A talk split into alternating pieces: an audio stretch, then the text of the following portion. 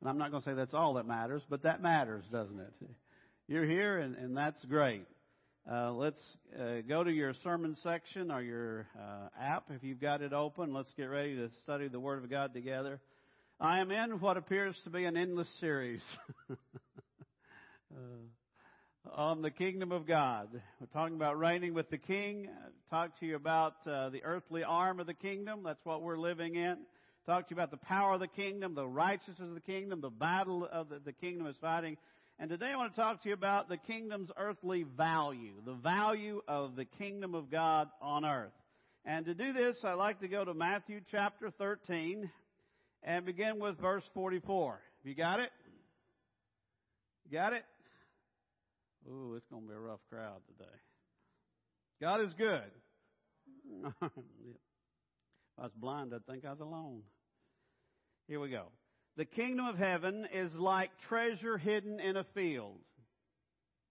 When a man found it, he hid it again, and then, maybe underline those next three words, in his joy, in his joy, he went and sold all he had and bought that field.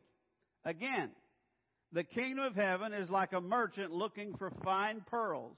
When he found one of great value, he went away and sold everything he had and bought it. So he's saying the kingdom of heaven is like this. This is what the kingdom of heaven. In other words, if you'll open your mind, you'll begin to see something about this mysterious kingdom that we who have been born again are living in and enjoying the presence of God. So there's three things about this metaphor. Sometimes I talk a while before we take notes. Not today. Three things about this metaphor. Number one, the word pictures reveal what the kingdom of heaven is like. These word pictures, this field and these pearls reveal something about what the kingdom of heaven is like. And when we read these three passages, I think God wants us to stop and ponder for a moment, what am I supposed to learn about the kingdom from these stories?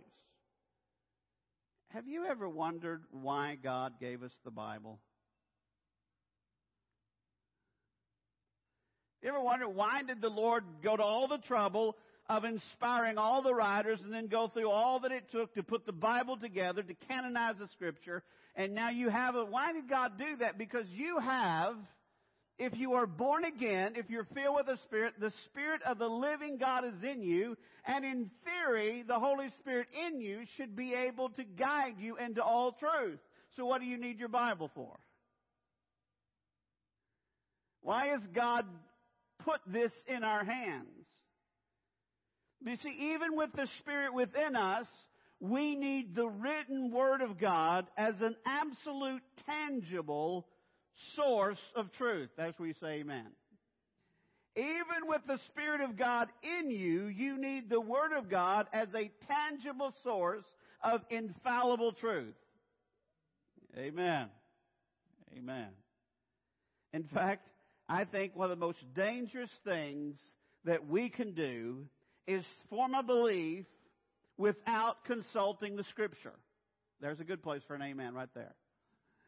One of the most dangerous things we can do is form a belief without consulting the Scripture. Have you ever been talking to someone who didn't know their Bible that well? Anybody? And as they were telling you their beliefs and their convictions, you just knew they were walking out on a limb and you were starting to saw. You, knew, man, I've got enough scripture that I'm, I'm about to really put something on you that's going to absolutely break that limb and you're going to come crashing down with it. We can form beliefs and we can hang on to beliefs and, and we can live and die for beliefs and debate about beliefs, but the truth is, do those beliefs rest in Scripture? Do they have a foundation in God's infallible Word? Do they? Do you believe Scripture? Do you believe that there is a irreplaceable purpose for Scripture? Amen. Now, with that in mind, listen very carefully. The kingdom of heaven is like. Treasure hidden in a field. When a man found it, he hid it again, and then in his joy went and sold all he had and bought that field. Remember now, your mind is supposed to be wrestling with this. How is the kingdom of heaven like that? And again, the kingdom of heaven is like a merchant looking for fine pearls. And when he found one of great value, he went away and sold everything he had and he bought it. And now my mind is supposed to be wrestling with what does that reveal to me about God's kingdom? What do I do with that word picture that my Lord gave me to teach me to understand the things, the hidden things of His kingdom? There's a revelation here. How many times did Jesus say the kingdom of heaven is like, and then he would do a word picture? Because he knew that you and I were going to need to be led into the truth by his word, that he was going to engage our minds and our intellects and draw us into the truth. So the first point I want to make is that this, these word pictures are revealing something about the kingdom of God that we need to know. The second point, the value of the discovery created joyful sacrifice. It says, in his joy, he went and sold all that he had. Now, if I was going to have to sell everything I had, I wouldn't be real joyful right now. I'd be a little stressed. Can I get a witness? I'd be stressed. I mean, I, I got to gather up everything I own and sell it, liquidate, get it, get all, amass as much cash as I can. Do, do I really have to do that? That's very stressful. For those of us have have just a trace of hoardingness in us, you know. My wife accuses me once in a while of being a hoarder, though I'm not. I just like to keep my stuff. I found that the moment I get rid of something, I need it the next week. Right? So leave me alone. You see, without a revelation of the kingdom's value, we cannot joyfully sacrifice until God gives us a revelation of the value of His kingdom, we cannot joyfully sacrifice. When the kingdom of God comes along and says, I need you to make this sacrifice, we find it very difficult to do it joyfully. We might do it begrudgingly or we might do it with anxiety, but we have a very difficult time doing it joyfully. Now, what if you or I had to spend $10,000 in the next seven days and our life depended on it? What if we had to? You have to spend $10,000 in the next few days or you're going to get executed. What would you do? sure, some of you would enjoy it. I can say that. Well, you've got to spend $10,000 and I don't know about you, but you know, it, most of us don't have $10,000 sitting around in our bank account just waiting to be drawn on. And so you've got to find a way to get it and you can't go to mom and dad. It's got to come out of your assets. It's got to come out of your resources. So you've got seven days to spend $10,000 and you need to do it joyfully. So we get stressed. But you know how I would really enjoy spending $10,000? If someone said, Thank you, Al, I appreciate that. Even though it was just sympathy, I, I, if they took me to a million dollar home, led me through all the parts of it, took me back to the carport and said, Jeff, you and Vivian can have this house. It's worth a million dollars but you have to come up with $10,000 in the next week. You know what? I'd find a way to joyfully come up with $10,000. Because what I would be getting would be so valuable, I wouldn't even worry about the $10,000 I had to sell my kids to get.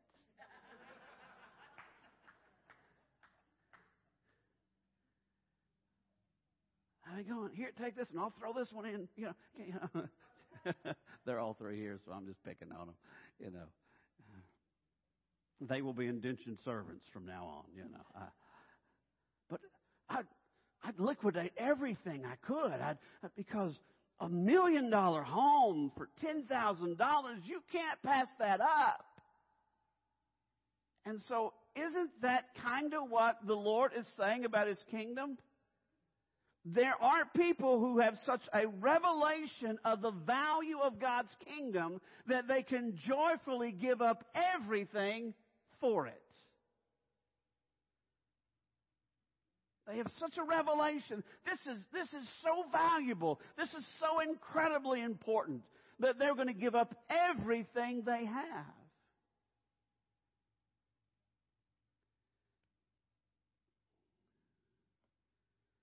Let me read a passage to you. This one's not in your notes. Just, just listen. This is from Acts chapter 5, I believe. They called the apostles in this is in before the Sanhedrin, the Jewish Supreme Court, and had them flogged. I don't know if you know what flogged means. They tie your hands together, they hang you up on a post, and then they take a whip that has 39 little tails to it. There's cutting instruments braided into it, and they beat you with it so that by the time they're done, often the, the ribs in your back would be showing. So when he says, they called them in and had them flogged. Then they ordered them not to speak in the name of Jesus and let them go. The apostles left the Sanhedrin, look, rejoicing because they had been counted worthy of suffering disgrace for the name. The apostles left that beating rejoicing that they were counted worthy of suffering for the name of Jesus. The only way in the world this happens if you have a revelation of the value of God's kingdom. That's the only way you, you leave there with the skin hanging off of your back saying, can you believe it? They beat us just the way they beat Jesus. We suffered just the way. Can you believe we have been counted worthy to suffer like Jesus did? Hallelujah!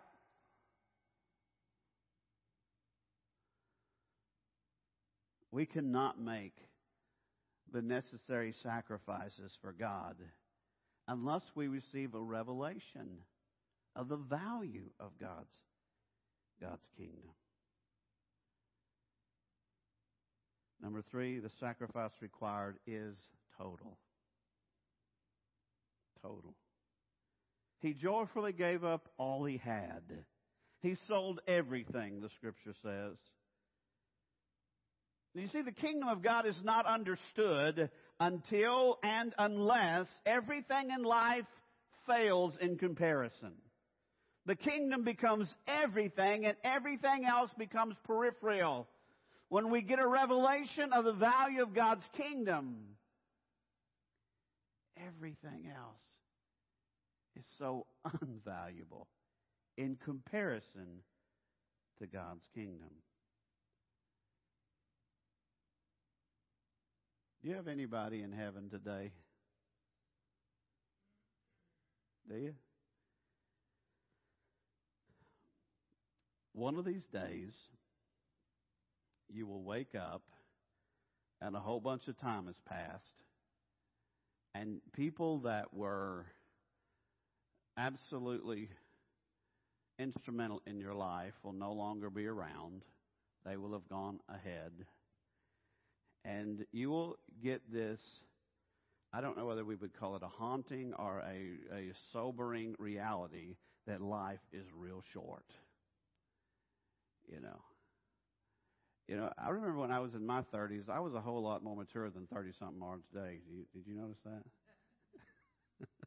I remember when I was in my 30s, I thought I was an old man, you know. Now you look at people in the 30s and you go, wow, you're just a, a young feller.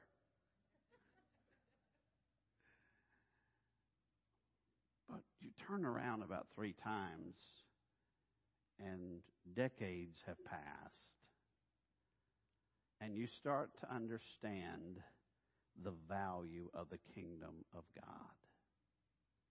You start to understand that eternity is a long, long, long time, and life is not that long. And you begin to understand and comprehend what is really important in life. Jesus was talking to the apostles about counting the cost, and this is another passage that didn't make it into your notes because I, I just added it a, a few hours ago. He's talking about counting the cost, and he says this in Luke chapter 14, 33. Any of you who does not give up everything he has cannot be my disciple. Cannot. Not should not. He says it simply can't. So, biblically speaking, the kingdom of God is all or nothing. Now, you guys, uh, if you think, man, Pastor Jeff just went off the rails. I mean, he just lost his mind. He got radical and fanatical and all that. Then, okay, you know, pray for me and make me appointment with a psychologist, you know, if you think that's where I belong. Or do you think possibly that the Bible actually teaches that? The Bible actually teaches that the kingdom of God is everything. And that whatever impositions in life we are asked to endure, it's not that big a deal. Amen? It's not that tough compared to the great value. Now, I want to give you a heads up. Uh, I'm going to go, this next part of the message, I'm going to go into a little bit of review. I don't want you to think I'm old and senile and forgot. Uh, but uh, I know that I talked to you about three weeks ago about this, but I want to return to that passage in Mark chapter 10. And I want to look at it. Back then I was talking about the morality of the kingdom of God and how greed had to be driven out. And you see there's some overlapping here. But Jesus tends to say to us, seems to say to us, that wealthy people are at a spiritual disadvantage. And since I'm talking to a bunch of wealthy people, I'm telling you that you have a disadvantage. You have a spiritual challenge. In fact, Jesus is going to say to us in a minute it is easier for a camel to go through the eye of a needle than for you to get to heaven. Because you're wealthy. And some of you say, Do you know my credit score? Uh, do you understand my job? Well, I'm telling you something. I, I, I, I do not fear contradiction. On global scales, everyone in this building is wealthy. If you don't believe me, go to Nicaragua for a week. Go to Haiti for a week. Go to Ecuador for anywhere and just look around. Everyone in this building qualifies as wealthy. Um, I, it's hard to, believe that anybody is not filthy, stinking rich by global standards. Now, in America, there might be people across town who have a whole lot more than you, but that's not what we're talking about. We're talking about people that have access to material things people who don't just have their needs met, they've got a lot of luxury in their life. And that applies to every one of us. Some of you think you're poor if you can't afford the next greatest video game. well, that fell flat, didn't it? Some of you think you're poor if you can't buy a brand new car this month, or you're, you're poor if you can't have a house that's got six bedrooms and five bathrooms. You think you're, that's not poverty. That may be a little less luxury, but it's not poverty. Now, what we need to know is that spirit or wealthy people have a spiritual disadvantage. I am, by global standards, a very wealthy person, and you are too. And that means I stand in the position of spiritual disadvantage. The wealthy need a greater transformation of their valuations. A greater transformation of their valuations. Jesus looked around and said to his disciples, How hard is it for the rich to enter the kingdom of God? This knocked the disciples back. The disciples were amazed at his words. Now, why would he say something like that? Because they're coming from an Old Testament theology. In the Old Testament, wealth was a sign of God's favor. God gave abundance to those who were faithful. You see all these TV evangelists who are preaching wealth and prosperity. They're living in the Old Testament. That wealth or faith equals wealth. The poor have a much better uh, reputation in the New Testament. The disciples were amazed at this. In other words, it blows their mind. It blows their theology. It blows their doctrine. But Jesus said again, children, how hard is it? How hard is it to enter the kingdom of God? It is easier for a camel to go through the eye of a needle than for a rich man to enter the kingdom of God. This is a weird word picture. Can you picture a camel? We're not talking about a cigarette now, Ethel.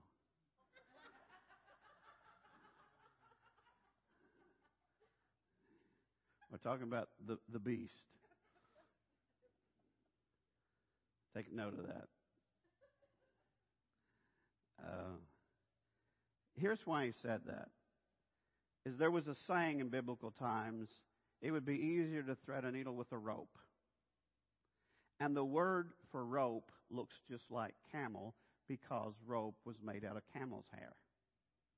So when you say it's easier to thread a needle with a rope, Jesus took it one step further and said, it's easier forget the rope. Let's talk about the camel the rope came from. Let's just take the whole camel and shove it through the eye of the needle. The camel, they don't like it when you do that either. It's very painful.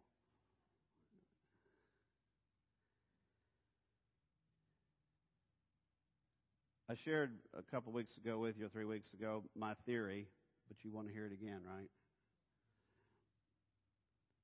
people are wealthy or poor in this culture like this, in a developed nation, in my opinion, and I've been doing family financial counseling for 30 years, uh, and I find that people are wealthy or poor not because of how much money they have access to.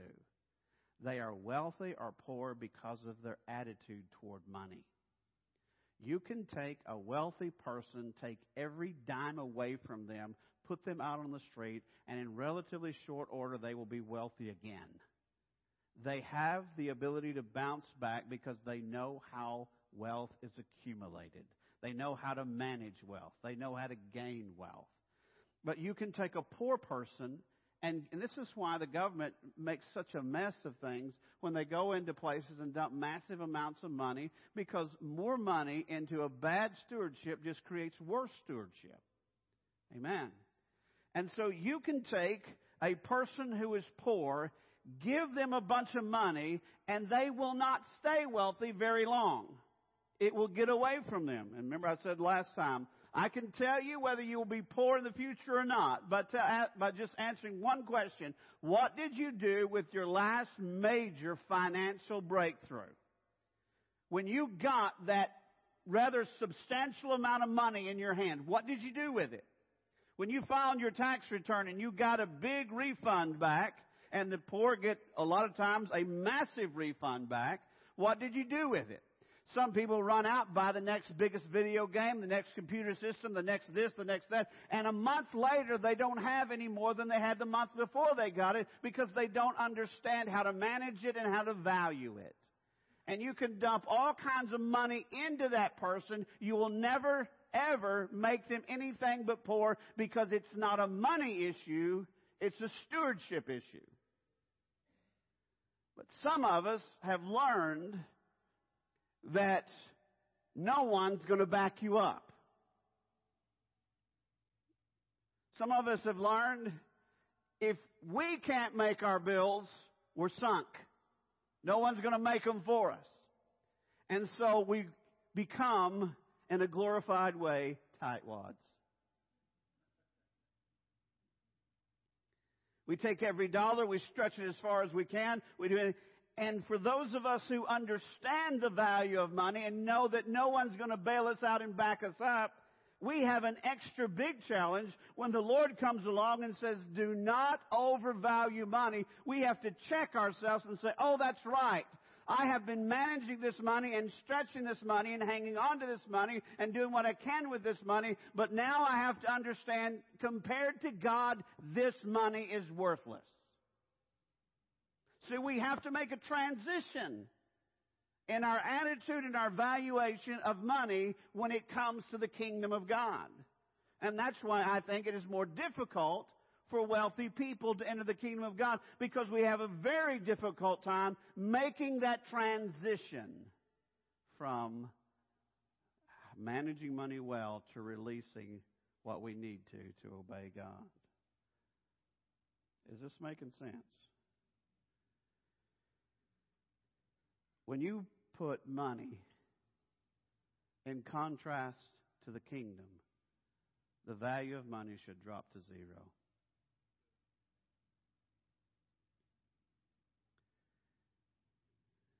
you know what? Everything in your conditioning contradicts that. We are conditioned to live for money. I mean, good Lord. Some of you go to a job you hate and spend 40 plus hours a week in an environment you dread just because they'll pay you for it. Hello? Did that get you in a bad mood? yeah. The value of money puts you in that. I personally think if, if you hate your job, pray and ask God to give you a different one that you can like. You know, I, I, I don't think He wants you miserable, you know. So, but we are conditioned to make money the center of our life. That's part of this uh, materialistic culture we live in. We make money, the, we, we do things for money that we would never do for God. Oh, my. We make sacrifices for money that we would never make for God. It's because we haven't received yet a revelation of the value of God's kingdom. See? And so I, I think he was talking to all of us when he said to his disciples, It's going to be hard for those people to enter the kingdom of heaven. It's going to be easier for a camel to go through the eye of a needle. I'm glad that God can do that. He can shove a camel through the eye of the needle. The camel comes out okay on the other side. It's weird.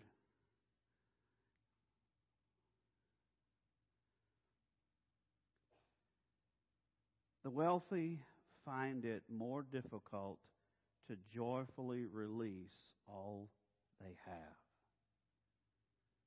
The wealthy find it more difficult to joyfully release everything they have. Again, they have not received a revelation of God's kingdom.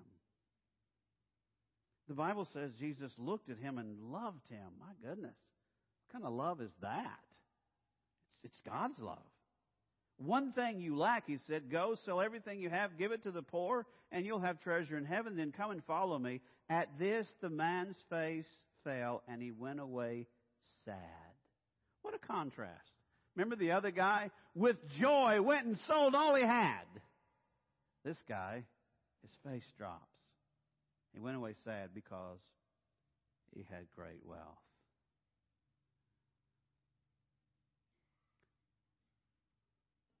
What we possess in this world is not a problem. It's what this world possesses of us that becomes a problem. You may be very, very wealthy, even by American standards, and that's not a problem. The problem is when that wealth has you. Please tell me this is landing on you. I've always wondered why Jesus picked on this guy. He said he loved him, but he picked on this guy. And you remember, I mentioned this before again. I'm not saying now. I know, this is review right here. Um, I think he looked at him and realized he loved money so much he could never love God till that was out of the way. And so he said, you got to get rid of all of it and come and follow me. Because as long as it's in your life, that's going to be your God. But we joyfully release all we have to God. And whatever sacrifices that means, we joyfully do it. Now, you know, I don't know of anybody else that Jesus came up and said, go sell everything. It was this particular man in this situation and probably other people in similar situations. The Lord said, I've got to get you out of that environment of materialism. So I can believe that he could do that. Yeah. But I think what he, the real application is that when said, he says, I have to give up everything, means I have to devalue everything push it aside.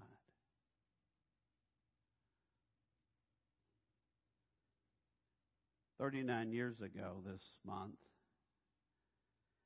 I stood alongside my bride in Floral, Arkansas.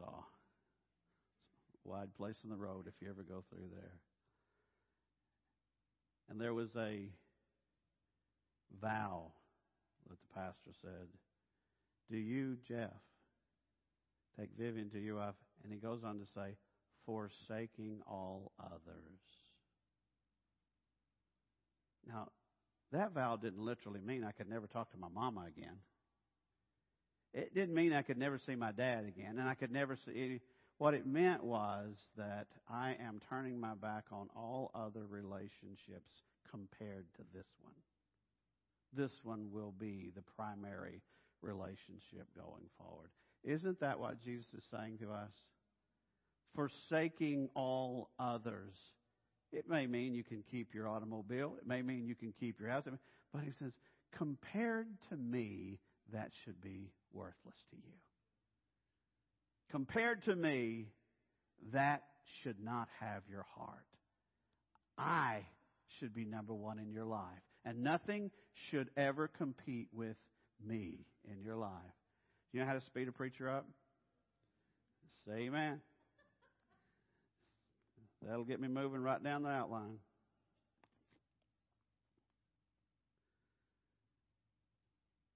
Here's the good news God's power can conquer our hearts. Jesus looked at them and said, Remember, they're just knocked back. With man, this is impossible, but not with God. All things are possible with God. I know you guys have quoted that out of context your whole life. all things are possible with God. All, what is it? All things are, what means that I can save rich people. I can transform people who have gotten money. The human heart can have its priorities rearranged. Every once in a while in my life, and unless Jesus just picks on me, you may have the same thing. And again, I, will admit I am frugal, um, not a tightwad. I, I hope the Lord has cultivated a, a, very generous spirit in me, but frugal. I, I hate financial waste. I hate it. It makes me break out in hives. You know, I, I want things stewarded well. But God every once in a while in, in, in my life and the life of my wife and mine has laid it down and said, I want you to risk everything financially to follow me. I want you to step out in faith with absolutely no financial guarantees. And anytime I've asked him for financial guarantees, he ignored those prayers. I mean, I don't know how many times I said, Lord, if you want me to go to Bible school, I, I need a place to stay. I need a good job. I need this. I'd go to campus. I'd go, well, Lord, where? It didn't happen. But when you just show up and go, God, I'm here. We're here. We've got kids. We've got, are you going to bail us out? And every little bit in our lives, the Lord has, has said, I want you to let go and fall into my provision and he always caught us. But it was scary. It was scary. I remember the last time he did this, I couldn't keep any food down. You can tell that hasn't happened lately. Shut up. For me, success was keeping half a peanut butter sandwich down just so I wouldn't pass out. I remember standing at that point of making this decision, just leaving the church we were at, moving to a place without a job, and at that time we were renting an apartment in Springfield where our kids, our girls were going to school, and and so paying for that, and and then all of a sudden having no financial support, and you're standing there going, God, we are sunk if you don't show up, and guess what? He showed up.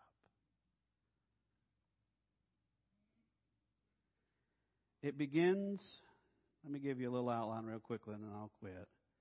It begins with inspection, it continues with reflection, and then it goes on to projection. Isn't that cute? I'm part Jesse Jackson. Let's talk about the inspection for a second. This is where I stand in the presence of God and I sincerely ask Him, God, is money too important to me? Is money too important to me? Am I going to live for it or am I going to live for you? It's an inspection.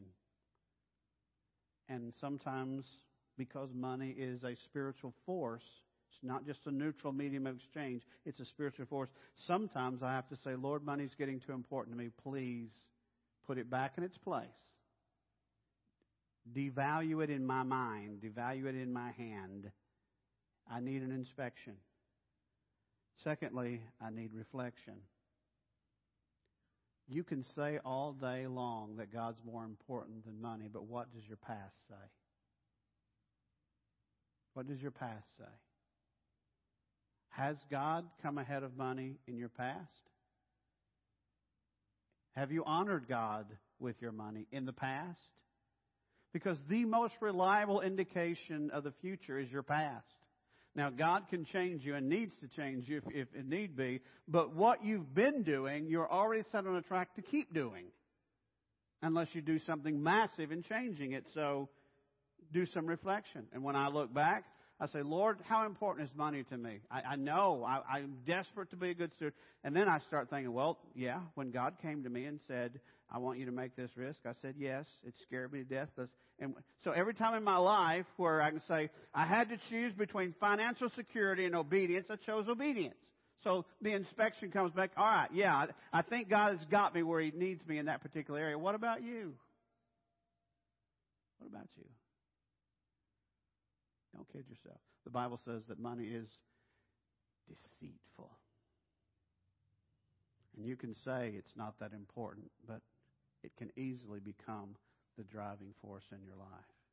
Notice Jesus didn't say, Go sell everything you have and come and give it to me and follow me. He didn't say that. He wasn't like the TV preachers. He said, Go sell everything you have, give it to whoever you can find that might need it, and come and follow. It wasn't a fundraiser. It was a life raiser. See? And sometimes I I got to sit down and, and write write out a check I'm I'm not comfortable with just because God says I want you to help that person. Well, I tied. Yeah, well, th- this is not about that. This is you and your heart being willing to let go for the benefit of someone else. So it's a reflection. Third, or yeah, thirdly, it's projection. You are projecting yourself into the future. Unless you do something radical, next week will be like last week. And 2019 will be like 2018 with just some specific variations, but you'll still be you and things will still be going the way they're going.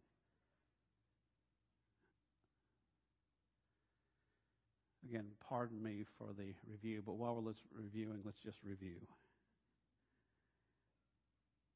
I always wondered, this was not a parable, this last story, it was an event.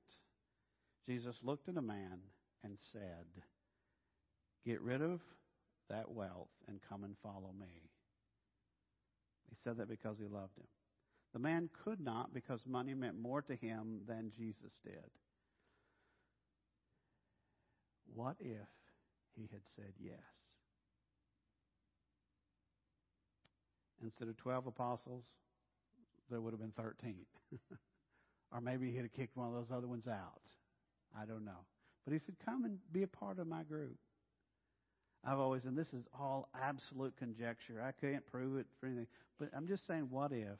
He, I do know Jesus said, Get rid of all that stuff and come and follow me. Be like Peter, James, and John. They turned their back on everything and followed me. Gave up a very successful fishing business and came and followed me. Oh, what about you? Will you follow me? There could likely be a book in the New Testament that that guy had written. And you and I would be studying his writings and we'd be going, wow, look at this guy. He had great wealth and he gave it all up and he followed Jesus and the Holy Spirit used. But today, we don't even know his name. He was a rich young ruler. Now he's nobody. He's nobody.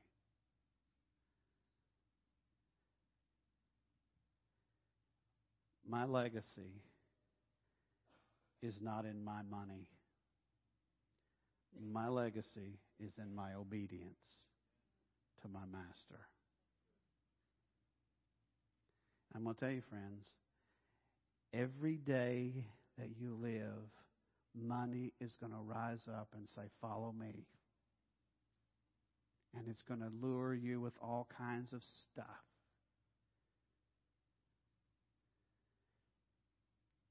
And you today will either turn that on its head and realize, compared to God's kingdom, money has no value. In the world, I have to have it. The utility company won't just let me pray for them. I have to pay them. Right? The, the bank won't just let me say, I'll pray for all you guys. No mortgage payment coming today. No, they, they say, no, no, pray for us, but go ahead and give us the payment too. So we have to have money. We have to operate in money. It's kind of like that viper that you can't get out of your house. You just have to watch for it. Make sure you're not sitting on it. I got to quit, don't I? The value of the kingdom. The value of the kingdom. Either the kingdom is everything or the kingdom is nothing. It's all or nothing. That's what Jesus said. Isn't that what he said right here? It's like the guy who's about to buy a piece of property.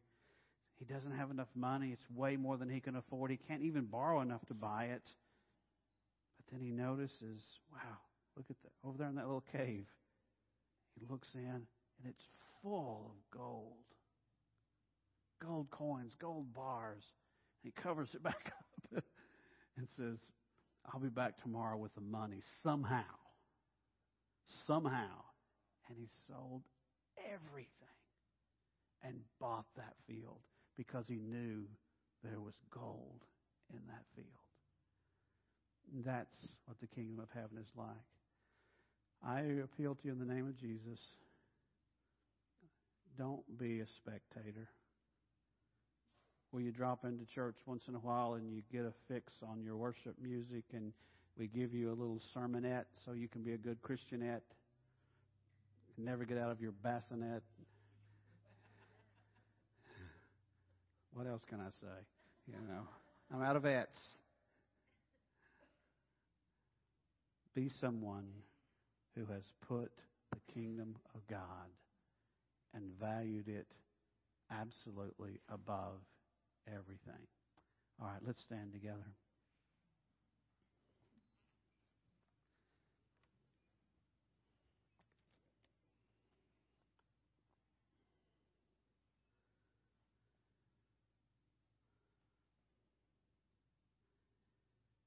Just kind of have a feeling in my heart that maybe what we really do is say a prayer of repentance. Jesus, I'm sorry. I have not valued your kingdom correctly. I have not placed it in a position where everything else in my life fades compared I'm sorry. My last day on earth, all the wealth I've amassed will mean nothing. My last day on earth, my house, my cars, my treasures will mean nothing. Lord, help me live in that reality now. That the only thing that is eternal is your kingdom. May I be a faithful subject of your kingdom. May I walk in obedience to the King.